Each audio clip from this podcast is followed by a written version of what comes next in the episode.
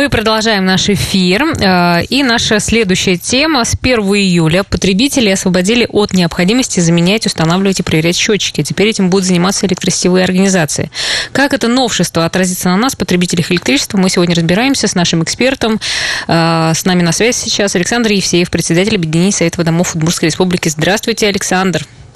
Здравствуйте. Рада вас слышать, как всегда. Взаимно. Да.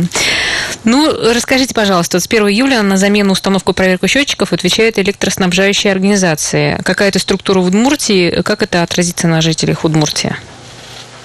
Да, как бы поподробнее закон, расскажите про это все. В конце, а, закон, который был принят в конце 2018 года, он с 1 июля вступил в силу. А, у нас а, в многоквартирных домах такой организации, которая будет заменять и проверять приборы учета, выступает первый поставщик, а это «Энергосбыт Плюс» в Удмуртской республике. В частности, э, в индивидуальных жилых домах э, установку этих приборов учета электрической энергии обеспечат сетевые организации. Их на самом деле достаточно много.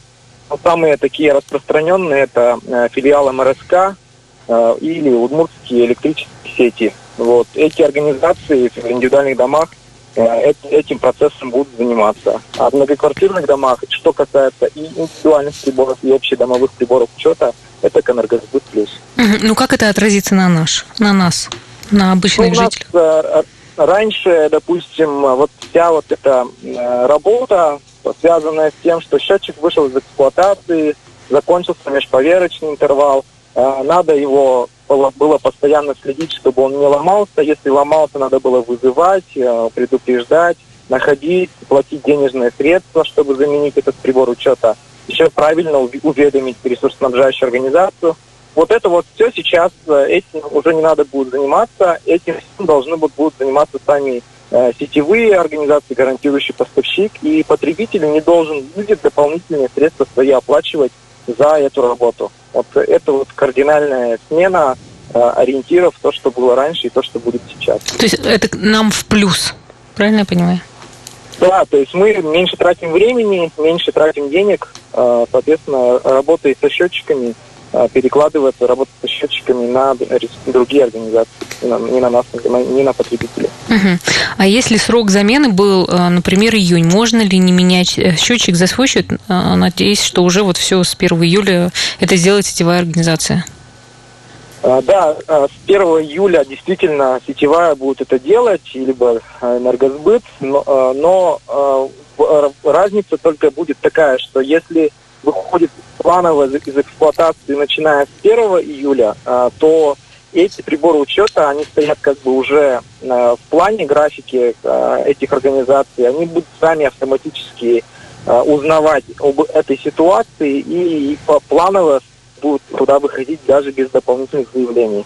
Если же приборы учета вышли раньше, в июне там, или там э, в январе 2020 года, или может быть даже раньше, или они вообще никогда не стояли то по этим фактам э, надо будет писать заявление. Опять же, в многоквартирном доме в энергосбыт. Ну, это оплачивать будет, оплачивать будет собственник или, или как-то можно Нет, уже? Нет, это не будет оплачиваться собственником, это будет э, работа производиться за свой счет этими организациями. Угу.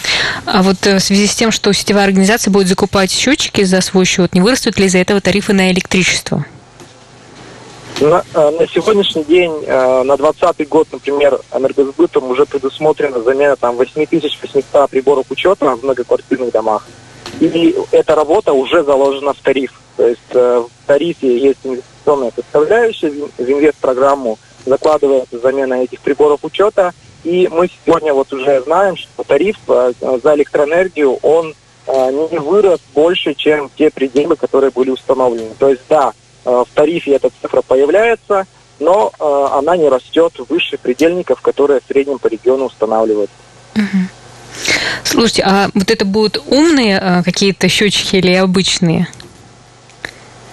Ну, сама по себе вообще, само по себе законодательство предусматривает, что будет производиться замена и вводиться в действие новая интеллектуальная система учета электроэнергии. То есть там как бы сам посыл, сама цель законодательства, она в этом. Поэтому изначально предполагается, что до конца 2021 года будет переходный период, когда можно будет выбирать, ну, э, сетевая организация, электроэнергосбыт, они будут выбирать, можно, можно им будет ставить и простой прибор учета, который сейчас ставится, можно будет ставить и умный счетчик э, с интеллектуальными функциями, э, но начиная с 1 января 2022 года установка простых счетчиков будет запрещена, э, будут ставиться только интеллектуальные системы учета, и вот с 2022 года, по сути, будет полный запрет на обычные приборы.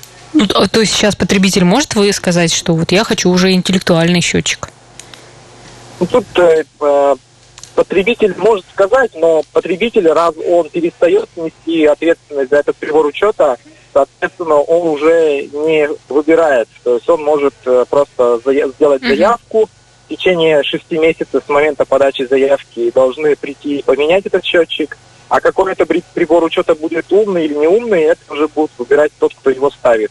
Но по планам энергосбыт, например, заявляет, что вот те плановые счетчики, которые они 8800 8800 до конца года запланировали к установке, они должны быть уже умные. А, а, она... умные, а умные что делают? Расскажите нам. Ну, умные это три, как минимум три функции. Первая – это дистанционная передача показаний, чтобы к счетчику не надо было ежемесячно ходить и вот смотреть показания, он сам будет автоматически их передавать. Вторая функция – это э, защита от э, незаконного вмешательства в работу приборов учета. Это всякие магниты, это всякие устройства, для недобро... которыми недобросовестные потребители пользуются, воруя, по сути, электричество. И третья функция – это возможность дистанционного отключения электроэнергии для тех, кто задолжал за электричество более чем э, два месячных периода. Угу. Хорошо, спасибо большое. Да, достаточно полно вы нам все это рассказали. Э, я напомню, что с нами на связи был Александр Евсеев, председатель Объединения Советов Домов Удмуртской Республики.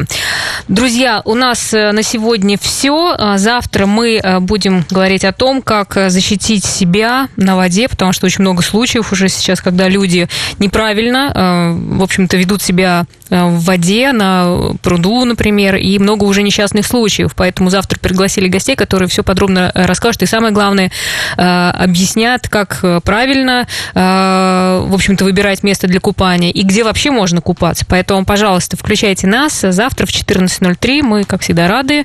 Ксения Вахрушева, наш редактор, и я, Марина Мерлачева. Всем хорошего дня. Встречаемся завтра. До свидания.